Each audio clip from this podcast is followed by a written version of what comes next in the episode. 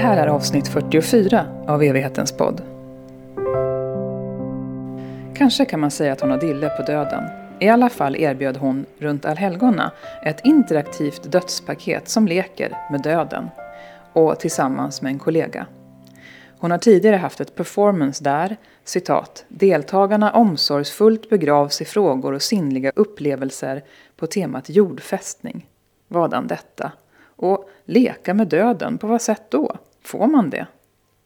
Dagens gäst är bland annat skådespelare och konstnär.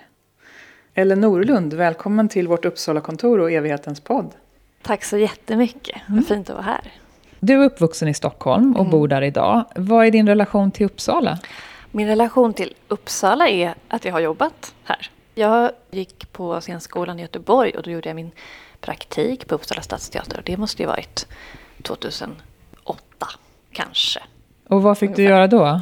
Då gjorde jag en barnpjäs. Jag hade jättekul och så gjorde vi en egen grej också. Nej, men det, jag hade jättekul. Så då var jag mycket i Uppsala och sen har jag liksom återkommit både till Uppsala stadsteater och sen då tillsammans med Tove Berglund eh, i de här uh, olika verken som vi har skapat. Um, det är relationerna som är ja, det, är det du tänker på? Relationerna i Uppsala för mig. Mm. Ja. Du är bland annat konstnär och skådespelare och just nu jobbar du som regissör och scenograf. Mm. Vad betyder titlar och roller för dig? Ja, jag tycker att det där är lite knepigt. Ofta så känner jag att jag inte skulle vilja placera in mig i de här rollerna. Eh, och sen förstår jag att det också behövs för att kunna kommunicera i den här världen. Men jag tycker att det är roligast att få jobba i många olika roller och på många olika sätt där många konstformer och många människor från olika erfarenheter möts. Och det har ju, har ju du och ni verkligen gjort i de här verken som vi ska gå in på lite senare och prata mm. mer om. På din hemsida så står det så här om dig. I sitt arbete utforskar hon det publika deltagandet och former för samvaro, där den taktila upplevelsen står i centrum. Vad, vad menas med det här? Det här är liksom alltid, sen jag var liten, tänker jag, det här är väl det som är så grunden typ för mig med lek och med taktilitet. Det har alltid varit det jag har dragits till.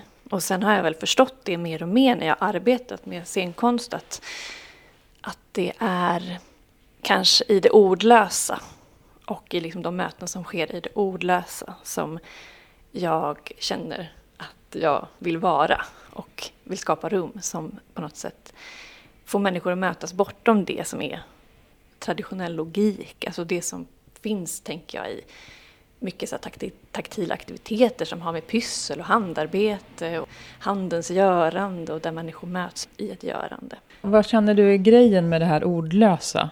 Vad kan hända där som inte händer annars? jag tänker att jag känner mig inte att jag liksom passar in i den här världen som ju, där saker ska liksom förklaras i ord, det ska vara sammanhängande, det ska vara mätbart på massa olika sätt. Och jag tänker så här, att konsten i sig ju är en plats där man kan liksom representera en annan verklighet eller en inre verklighet. Men även inom teatern så är det ju väldigt ord, traditionellt väldigt ordbaserat. Mm.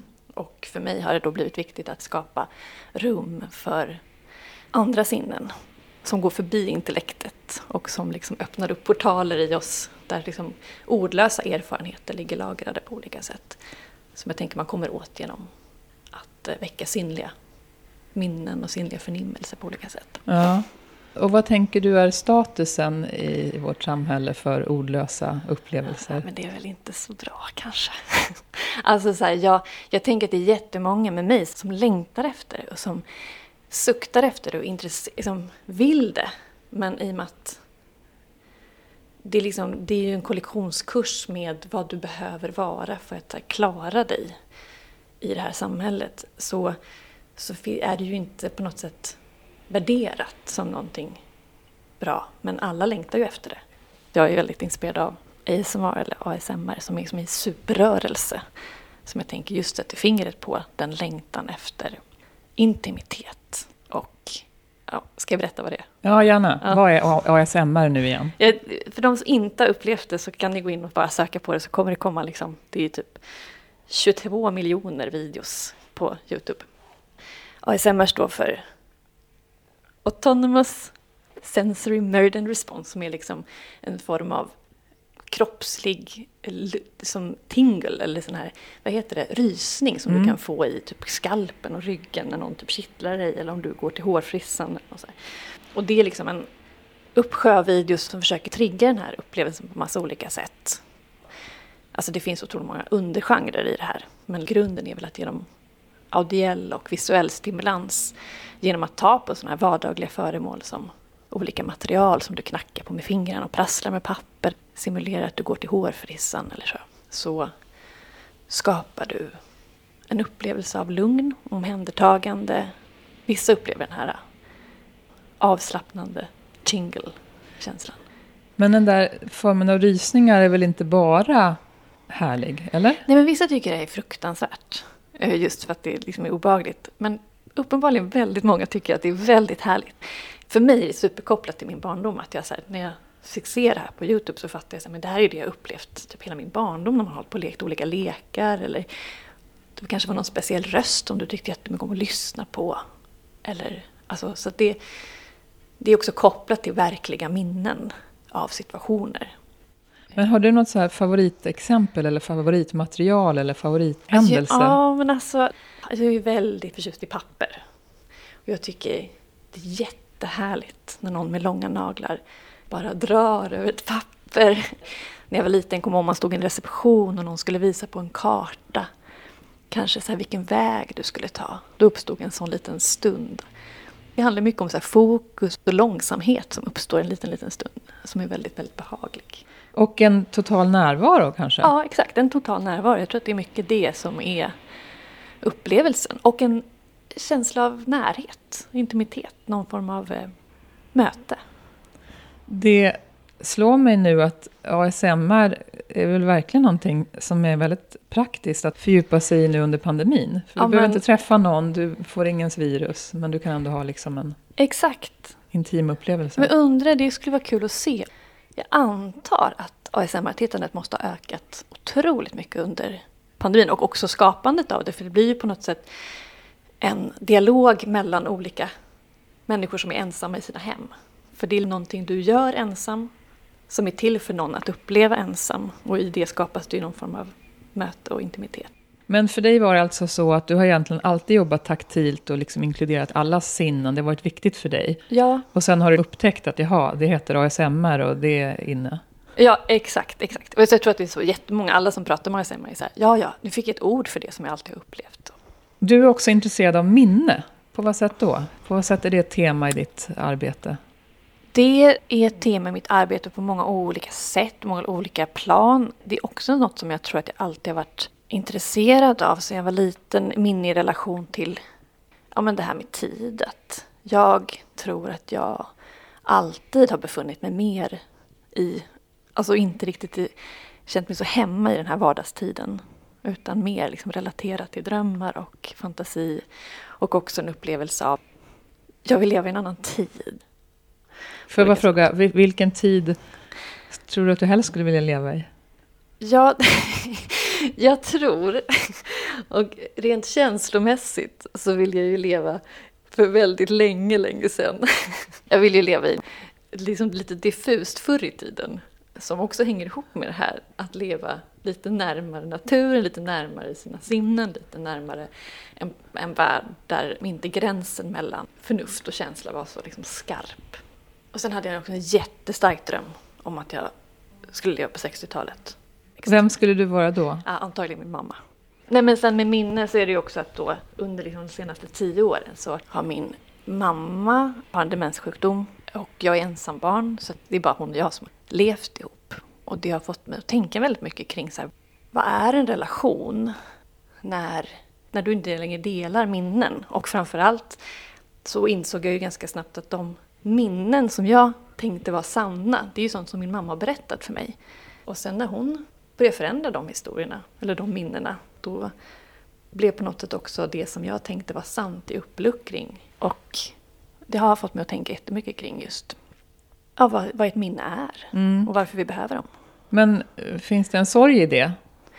Det är en jättesorg att någonstans tänka att det är väl det i en relation du strävar efter att försöka hitta liksom punkter där du delar verklighet eller delar, delar någonting. Vad tycker du att ni kan dela idag? Eller hur kan ni mötas så att säga? Det som vi faktiskt delar fortfarande är ju nuet. Det kan vara att vi lyssnar på musik, vi kanske... Ja, men så här, något väldigt så här, lugnt görande, då möts vi bäst. Genom smak eller genom att dofta på en blomma.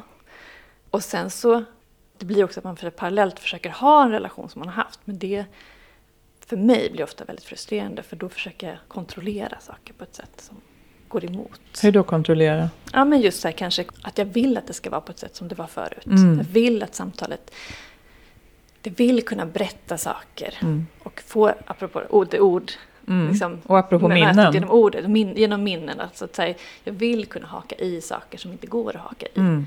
Och då skapar det större frustration än om vi bara är. Men tycker du att du har hjälp av ditt synsätt på det här med sinnen och, och det taktila? Och, alltså nu när mamma förändras på det sättet. Det kan ju hjälpa att koppla på mitt konstnärsjag. För då blir det också som att jag får lite en... Då får jag hjälp av allt det jag har gjort, som du säger. Och sen så faller jag ju ner hela tiden och bara blir barnet Ellen som vill att hon ska vara som hon alltid har varit. Mm. Men det hjälper mig i stunder. Vet att, att eh, demens kommer från latinet och betyder utan själ. Det visste jag inte, det är helt otroligt. Ja, det är ju det. Det är ju det, precis. Vad händer när du förlorar dina minnen? Ja. Men blir man själlös bara för det? Nej, det är klart man inte blir. Alltså, absolut inte. Men det är väl... Det är väl det som är... Hur, hur den här allt är konstruerat så bygger det ju på att du ska haka upp saker på, något, på liksom en, en berättelse som, du, häng, som hänger ihop. Och det är väl därför jag också blir så fokuserad på att det måste finnas andra sätt att mötas, andra sätt att dela saker på. På din hemsida så läser jag. När jag var liten ritade jag hela tiden och sjöng i kör. Och sen när jag gick i gymnasiet gick jag musik och tänkte att jag kanske skulle bli operasångerska. Det blev istället så att jag utbildade mig till skådespelare. Och sen har jag jobbat med scenkonst på massa olika sätt. Men längtar alltid efter att allt ska sitta ihop. Det här med att, att du längtar efter att, att allt ska sitta ihop, vad handlar det om? Ja, men det, det är som ett livstema. Men det, är typ bara lite, det här är ju lite det som jag redan har pratat om. En del är väl att jag vill att alla mina olika jag ska få sitta ihop och inte behöva kategoriseras. Men också liksom att jag önskar att det inre och yttre skulle få sitta ihop väldigt mycket mer. För jag tycker att det är en sån uppdelning mellan inre och yttre verklighet. Och det tycker jag också är så här konstens potential, att du kan så här, ge rum eller ge plats åt de inre världarna. Och få personers inre världar att sitta ihop för en liten stund. Det som man kanske känner är bortom ens vardagsjag eller någon kontakt med något större jag. Som jag tycker är väldigt eh, härligt. Och sen så önskar jag bara att allt ska sitta ihop. Att livet ska kännas mer helt på något sätt. Och på vad sätt känns det viktigt? Därför att jag upplever en enorm splittring i mig som person och i, alltså, som jag tänker att som alla jag känner på något sätt pratar väl om den här upplevelsen av att alltså, alla längtar efter någonting. Men det är liksom som att de aldrig har tid att vara i det de längtar efter. Kan du ge exempel på någon gång när du har upplevt det? Ja, men nu känner jag allt, nu sitter det ihop. Ja, men jag tycker att det är i lyckliga stunder när jag skapar tillsammans med någon, alltså det är någon form av lek, som inte är något som ni har tänkt ut, ja, något planerat och som inte har någon så här, vi följer någon logik utan som har, får sin eget liv. Där det liksom blir, upp, uppstår ett möte och en lek, då tycker jag att saker sitter ihop. Då är det som att man har kontakt med världen en liten, liten stund och det är de små stunderna som är grejen på något sätt. Apropå ord så pratar man ju ibland om flow. Ja, det är ju flow. Det är flow. Ja, det tycker jag är flow. Och det här kan ju uppstå då både tillsammans med den du skapar med, men, eller mellan någon deltagare eller med publiken. Det kan ju uppstå på massa olika sätt. Men, ja. men alltså, det är väl därför jag för mig behöver formen av att skapa konst. För att då uppstår det oftare för mig. Vad tror du barnet Ellen hade tyckt om det liv du lever idag? Jag tror att hon skulle tyckt att jag gjorde roliga saker. Men kanske också, vad man säga, komplicerade saker lite för mycket. Jaha, hur Jag då? var lite, kanske lite, ja kanske tog det saker lite för allvarligt. Mhm. Mm. Men det, hur mycket kontakt har du med det där barnet tycker du? Ja, den, den kontakten uppstår då i de här Mm. stunderna av lek. Runt 2015 så kom jag i kontakt med mitt alter ego Limmerskan. Och det var liksom en väldigt stark så här, kopp, att någonting kickade tillbaka i mig från när jag var liten. För att jag älskade lim när jag var liten. I en period i livet där jag också var så här, vad får mig att sitta ihop med den här världen? Så började jag tänka på stunder där jag har känt mig i kontakt. Och fick liksom upp en väldigt stark bild av hur jag och mina vänner brukade sitta och hälla ut RX-lim i skolan. Och bara liksom tyckte det var så härligt att se det flöda och så blev det torkade det som såna här vackra limbollar som såg ut som glas. Och den upplevelsen blev så stark så då började jag, ja då gick jag och köpte massa lim och började hälla ut lim igen. Och ur det så liksom uppstod då det här alter egot Limmerskan. Jag började också rita henne i fanzine, jag började klä ut mig till henne, började göra filmer med henne och så vidare. Och skapa en hel värld med lim. Och den världen som jag fick ta del av via henne är för mig en jättestark direktkoppling till, till mig själv som barn. Mm. Och som jag fortfarande typ, en, alltså det fortsatte verka i mig, det som uppstod. Under allhelgonahelgen så erbjöds Uppsalas invånare ett dödspaket som du tillsammans med konstnären Tove Berglund gjorde. Vad är det för någonting? Dödspaket är en interaktiv hemmakväll som leker med döden. Det står på hemsidan. Och eh, Dödspaketet var alltså ett hemlevererat verk där vi hade liksom kurerat en hemmakväll. Och eh, deltagarna de uppmanades vara mellan två och sex personer. Och så skulle de välja då någons hem där den här upplevelsen skulle vara. Och så på eftermiddagen så levererade vi iklädda sorgedräkt en urna fullpackad med olika uppgifter. En riktig urna? En riktig urna som vi hade fått då låna för det här. Och också ett matpaket som vi eh, hade samarbete med Kajsas kök i Uppsala. Och sen så samlades deltagarna och började packa upp den här urnan med olika brev. Det var tolv brev med olika, både uppgifter som de fick göra men också tal som de fick lyssna på där olika teoretiker och författare berättade om döden på olika sätt. Och också började med en soundwalk som de fick göra på kyrkogården. Gick alla runt med egna lurar då? Ja, precis. Det började, upplevelsen började med att de... Ja, det var en grej de skulle göra först och det var att de skulle få bygga ett stilleben. Eh, med saker som de fick välja i hemmet. De skulle tänka på hur känns, hur känns, hur luktar, hur smakar, hur låter döden. Så fick de tänka på det och gå runt och plocka tre saker var i hemmet och sen bygga ett stilleben av det. Och sen så fick de då gå till kyrkogården där de fick en och en gå runt med lurar och lyssna på den här soundboken som vi hade spelat in. Som var en blandning mellan där jag och Tove berättade om personliga erfarenheter. Vi, det var poesi och musik och liksom utdrag ur olika texter som handlade om döden på olika sätt. För att vi ville att alla fick sin egen personliga ingång i den här kvällen innan de sen samlades och började prata och göra tillsammans. Och sen kom de hem. De fick eh, skapa ljusstakar av lera för att också få någon här taktil ingång till att börja skapa någonting tillsammans. Av ett material som är liksom väldigt symboliskt förknippat med liv och död och formbarhet. Och sen så fick de äta mat tillsammans. Och under maten så fick de då lyssna på de här talen som var förinspelade. Så det, det är verkligen alla sinnen med? Ja, ja men precis. Och det här med som leker med döden, på, på vad sätt menar ni att ni gjorde det?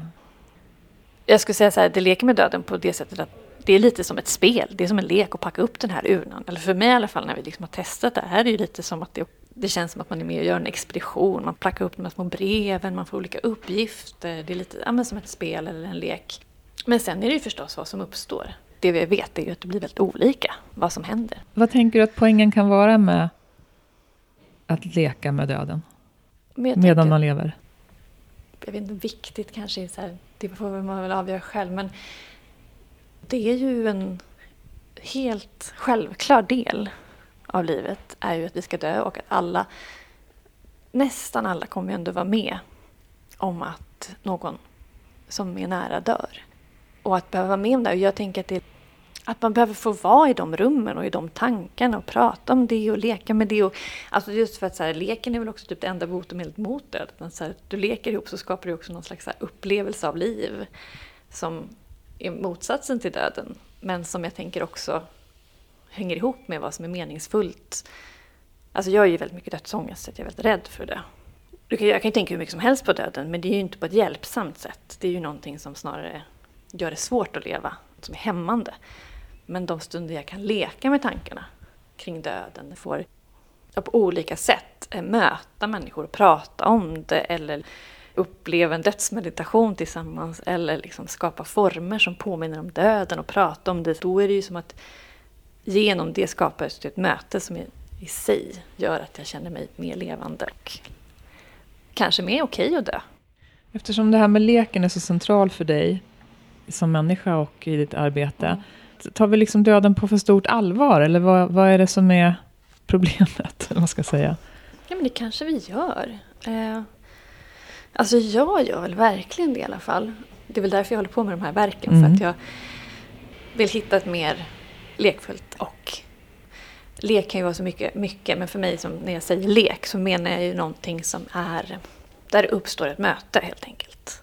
Och när du är i kontakt med det så är det ju som att du har öppnat upp i kontakt med dina känslor på olika sätt. Så det, ju, det, kan ju se väldigt olika ut vad en lek är. Men det är väl liksom en stund av där du är bortom bra och, bra och dåligt, du är bortom det mätbara, du bara är. Mm.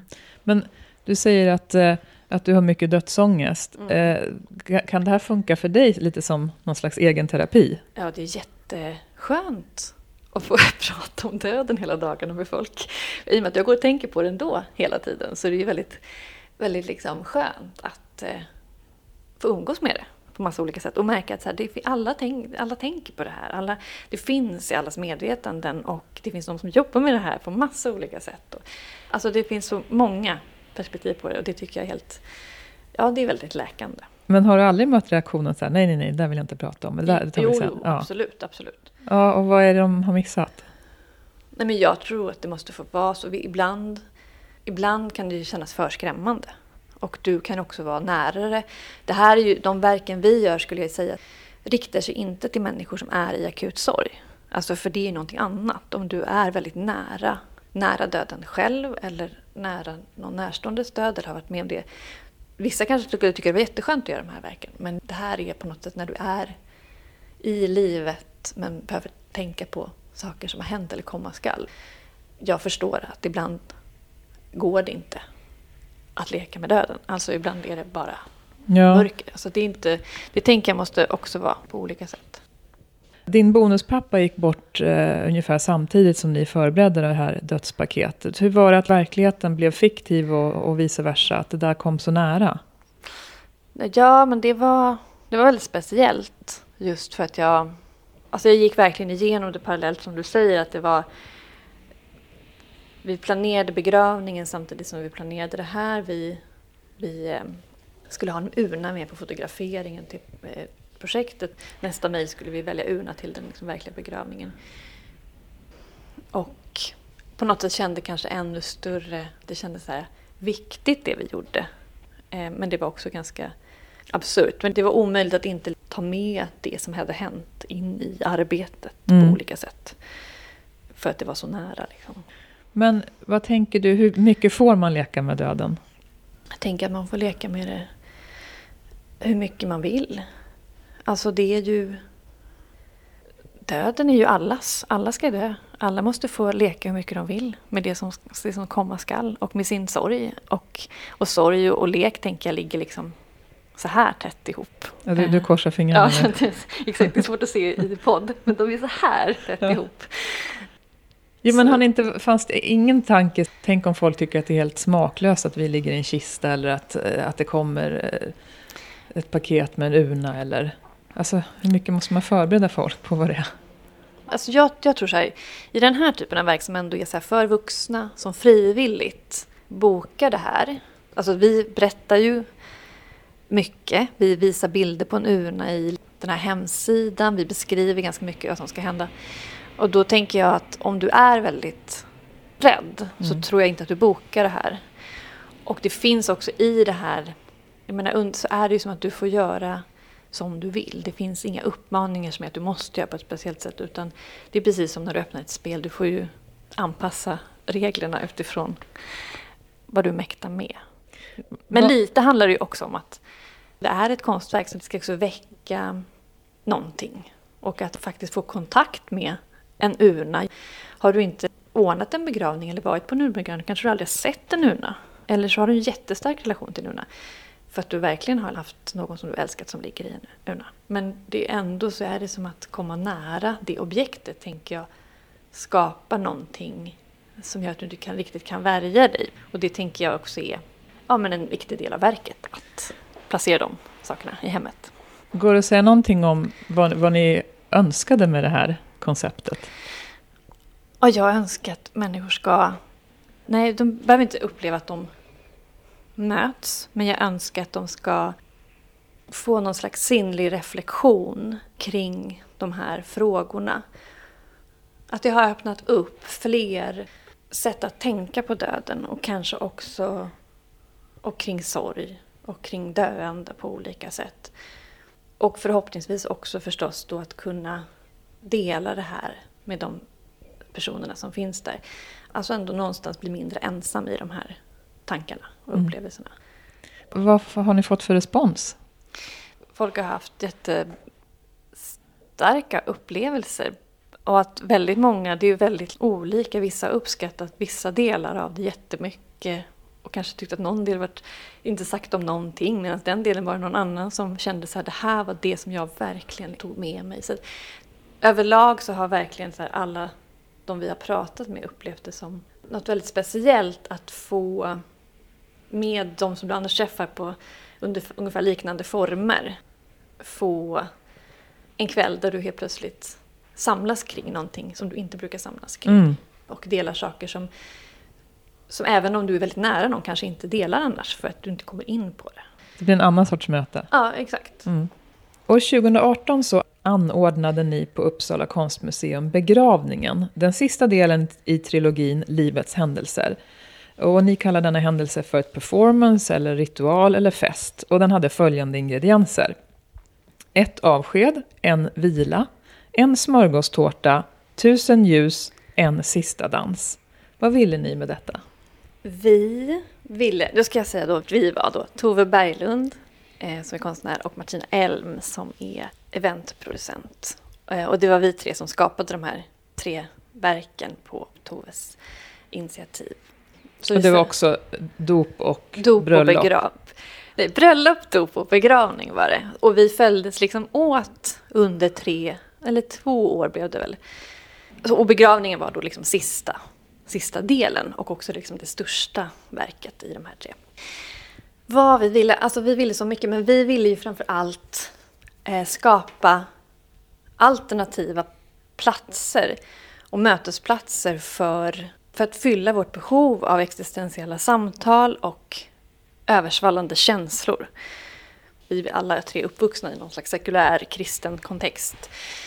Vår ingång i det här var ju att vi lever väldigt sekulära liv men sen så plötsligt så när vi ska gifta oss eller när det kommer ett nytt barn eller någon dör, då behöver vi de här riterna eller längtar efter de här riterna.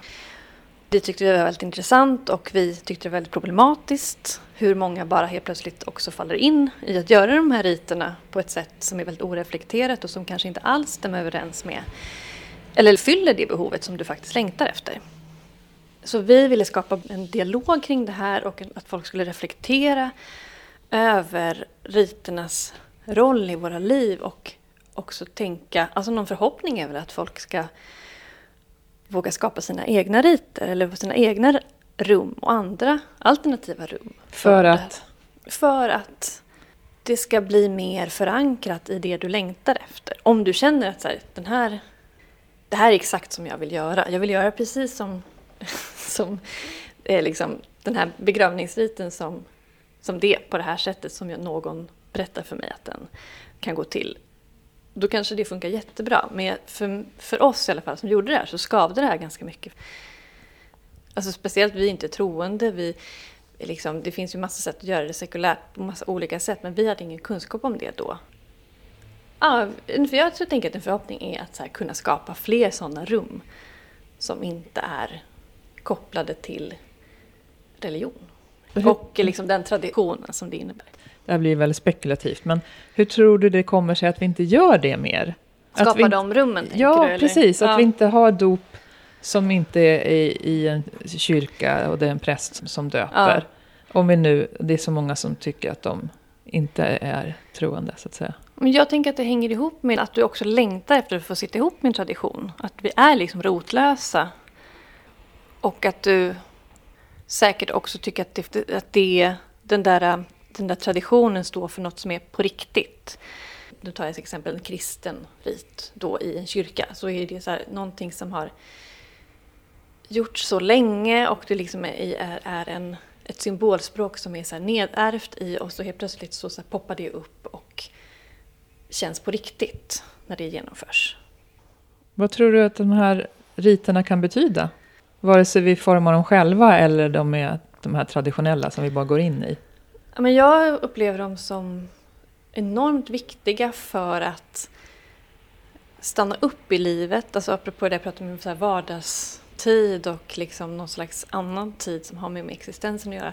Livet bara passerar och vi har allt färre nedslag som då inte handlar om kommers. Där vi stannar upp och reflekterar över livet. Och jag tänker att de här riterna finns ju av ett syfte att eh, faktiskt stanna upp och samla människor som betyder någonting. Att, att du kan skapa ju en rit och den känns viktig.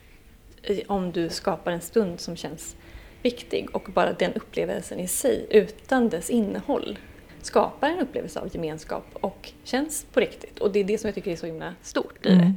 Samtidigt som jag planerade bröllopet till exempel, den första riten, så planerade jag också mitt eget bröllop. Också skulle gifta mig. Och då var det också som att jag helt plötsligt poppade upp när man ska liksom då göra det där. Massa saker som jag inte tänkte att det här var viktigt för mig. Alltså, Blev det traditionellt kristet? nej, det blev borgerligt. Vi åkte till New York och gifte oss borgerligt med bara några få personer. Men det var ändå helt plötsligt viktigt att jag skulle ha, nej jag vill ha en, jag vill ha en vit klänning. Så det var en massa saker som, som jag inte trodde skulle betyda någonting för mig, som betydde någonting för mig. Men om vi säger då till exempel, du, tar, du pratar om vit klänning. Ja. Kunde du liksom skilja på, vill jag det här eller förväntas jag vilja ha det här? Nej, jag kände inte från någon annan, någon förväntan från någon annan. Jag kände nog bara hur mina egna liksom, internaliserade bilder av hur någonting ska gå till poppade upp och det kunde jag absolut inte skilja på. Men jag höll på och tyckte det var ganska spännande just för att det pågick. Men jag omfamnade det också för att jag tänkte att så här, ja, men jag, nu gör jag det här på det sättet. Ni uppmärksammar detta att Sverige är, är ett av världens mest sekulära länder samtidigt som vi är individualister i hög grad. Ja, Vad tänker du att det har för betydelse? ja, det, ja men, nej, men alltså, det är väl det som är grunden till det här. Att vi, vi har problem med det här. Vi har problem med att veta vad som är viktigt i livet. Det är det här jag menar med att saker inte sitter ihop. Det är så här, vi liksom, alla bär på någon så här längtan efter den där gemenskapen. Efter, alltså alla som har tagit del av de här är ju som att de har tyckt att det varit fantastiskt att få uppleva det här. Att man längtar efter det så himla mycket och få prata om de här sakerna.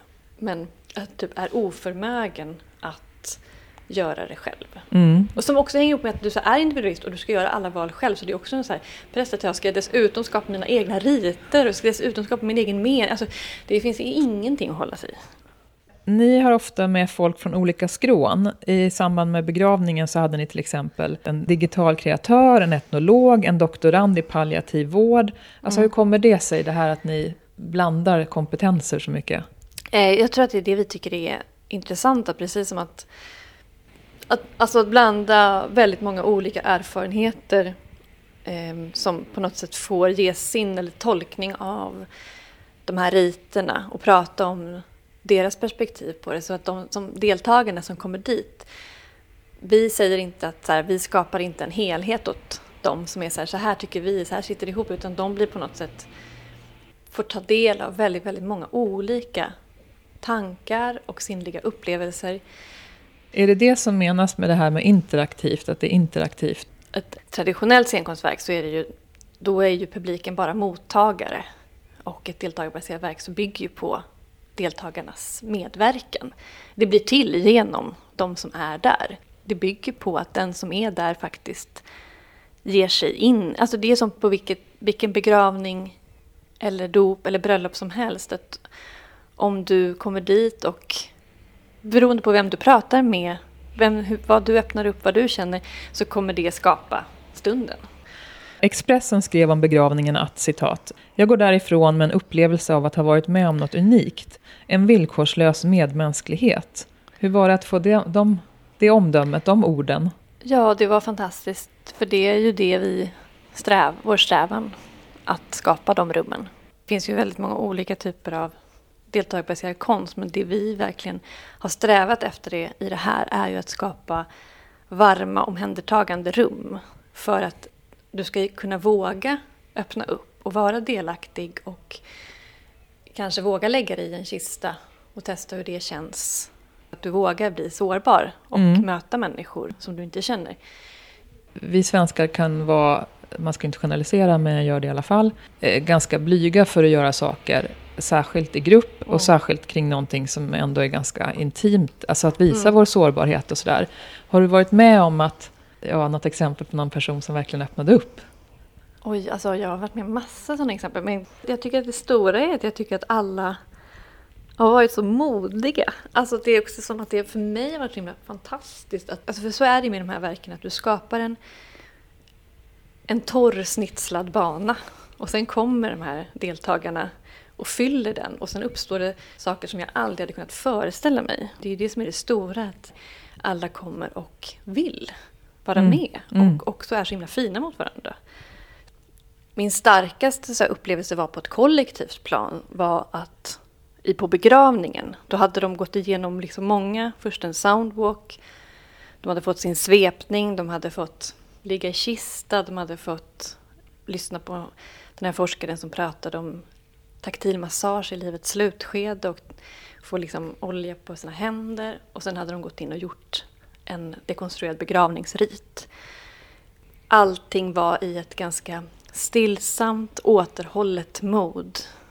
Vi ville ju lägga upp dramaturgin som på något sätt liknar en begravningsrit. Så efter begravningsriten så kommer kaffet och i det här fallet då tre middag. Och när, precis när alla hade satt sig så var det som att någon drog ur proppen och från det här tysta som hade varit i två och en halv timme så bara så öste det ut. Liksom.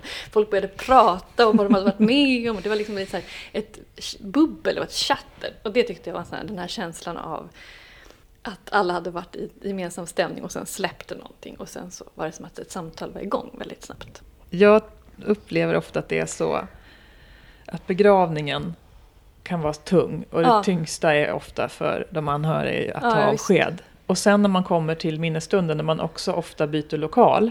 De har liksom gjort det tunga. Det är där ja, det kan vara skratt och, och, och gråt. Ja. Och, eller det kan, ju, ja, det kan vara på alla möjliga sätt men det är som att det blir något annat. Ja. Ett skifte i stämningen. Exakt, att det är någonting som, alltså, som släpper som gör ett mer, mer flöde på känslor mm. än något återhållet.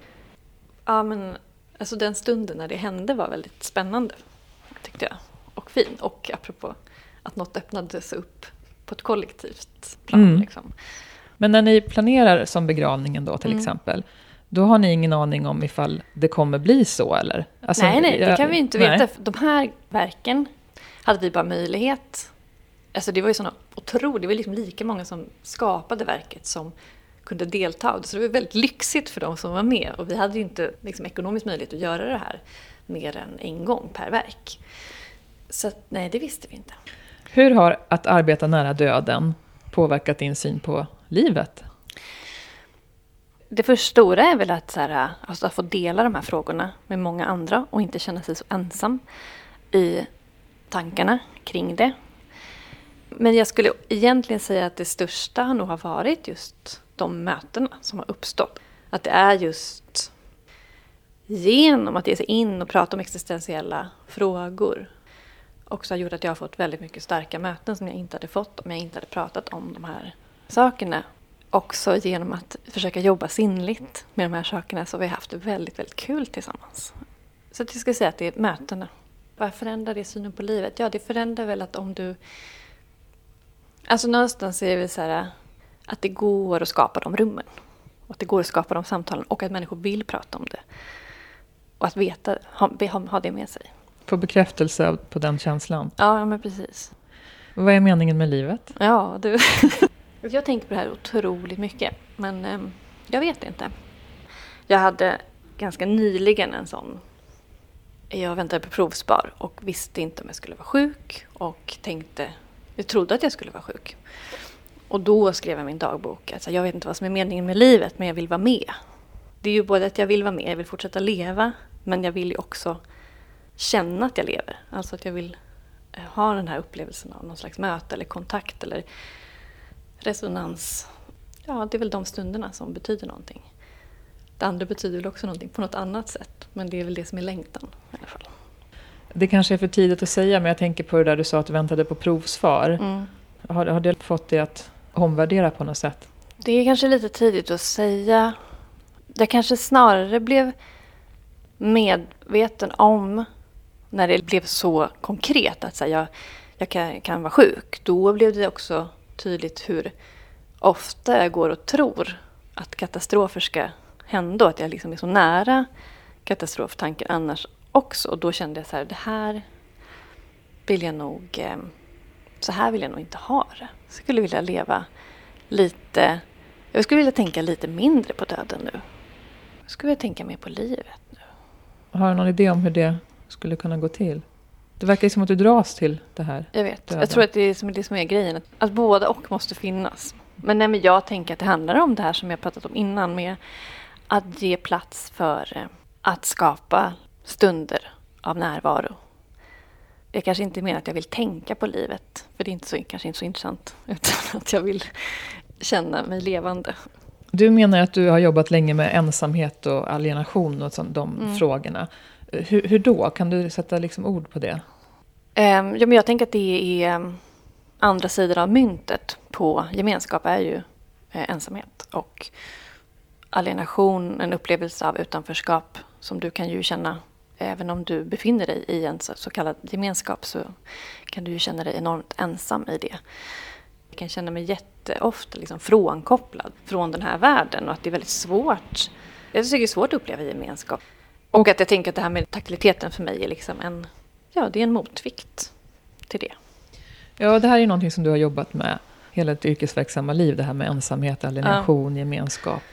Skapa sådana rum, grupper. Ja. Men ja, vad visst. tänker du om att det nu under pandemin är någonting som har verkligen pratats Nej, jag tycker, jättemycket om? Visst, det är jättespännande att något som du själv har tänkt så jättemycket på, plötsligt så, så är det liksom en erfarenhet som är men som väldigt många är intresserade av helt enkelt. Något som var i marginalen har blivit eh, väldigt högt upp på agendan. Finns det någonting där som du, tyck, som du tror eller hoppas att vi kan lära oss något av? Ja, det... Nej, men jag hoppas ju... Det är väl som alla har uttryckt, så att många har fått tänka till och var, på riktigt känna vad som är viktigt och vad som betyder någonting. Just för att skapa sån psykisk ohälsa, att vara isolerad. Hur viktigt det är med gemenskap. Mm. Eh, som upplevs som gemenskap. Ja, att det blir uppenbart att vi behöver varandra. Exakt. Och att, ja, det hoppas jag att vi tar med oss förstås. Även efter det här. Mm. Hur vill du bli ihågkommen när du inte vandrar kvar här på jorden längre? På ett personligt plan då så tänker jag att jag minns mina som inte längre finns väldigt mycket genom förnimmelser av hur de rörde sig. Helt plötsligt så dyker en hand mot kinden upp. Eh, så, ja, men det som jag utifrån det önskar att det ska bli ihågkommen som liksom någon slags fysisk förnimmelse i mina nära. Och då hoppas jag att den förnimmelsen ska vara liksom mestadels eh, snäll och kul. Och lekfull eller? Ja, gärna. Det är väl härligt om de skulle komma och få en förnimmelse av mig och det är en varm känsla. Och livet efter detta, tror du på något sånt? Nej, jag önskar så mycket att det något händer men jag har ingen bild av vad det skulle kunna vara. Det är slut svart, inga fler sinnesupplevelser efter att andetagen upphört? Ibland tänker jag, i och med att jag får väldigt mycket så här, nu, den här drömmen var inte bara, det var inte bara en vanlig dröm utan det här var ett besök. Då känns det ju som att ja, men den här personen finns ju på något sätt kvar. Men jag kan inte säga att jag tror på det. Utan det är mer en känsla av att ja, det finns förhoppningsvis så otroligt mycket sätt vi kan vara på som jag liksom inte kan greppa. Men det låter som att du är med om andliga och eh, kanske lite oförklarliga upplevelser. Jo, men så är det. Absolut. Vi har gått i några projekt i hypnos för att hitta minnen från tidigare liv. Och då är det ju så här, det kanske är att jag inte har varit så intresserad av att tänka på om det här är sant eller inte. Utan snarare att det är så här, för mig blir det sant. De här minnena som jag har fått med mig via den här hypnosen, de har ju integrerats i mig nu. Det är ju minnen som är lika starka som minnen från min barndom. Ja, i sådana fall har jag väldigt starka upplevelser av gränslöshet kring tid. Men jag kan inte heller säga att jag har en så tro på att det ska bli på något speciellt sätt. Mm. Jag tänker att allt just nu är kopplat till den här kroppen. Så vad som händer sen vet jag inte. Det berättar Ellen Norlund här i evighetens podd.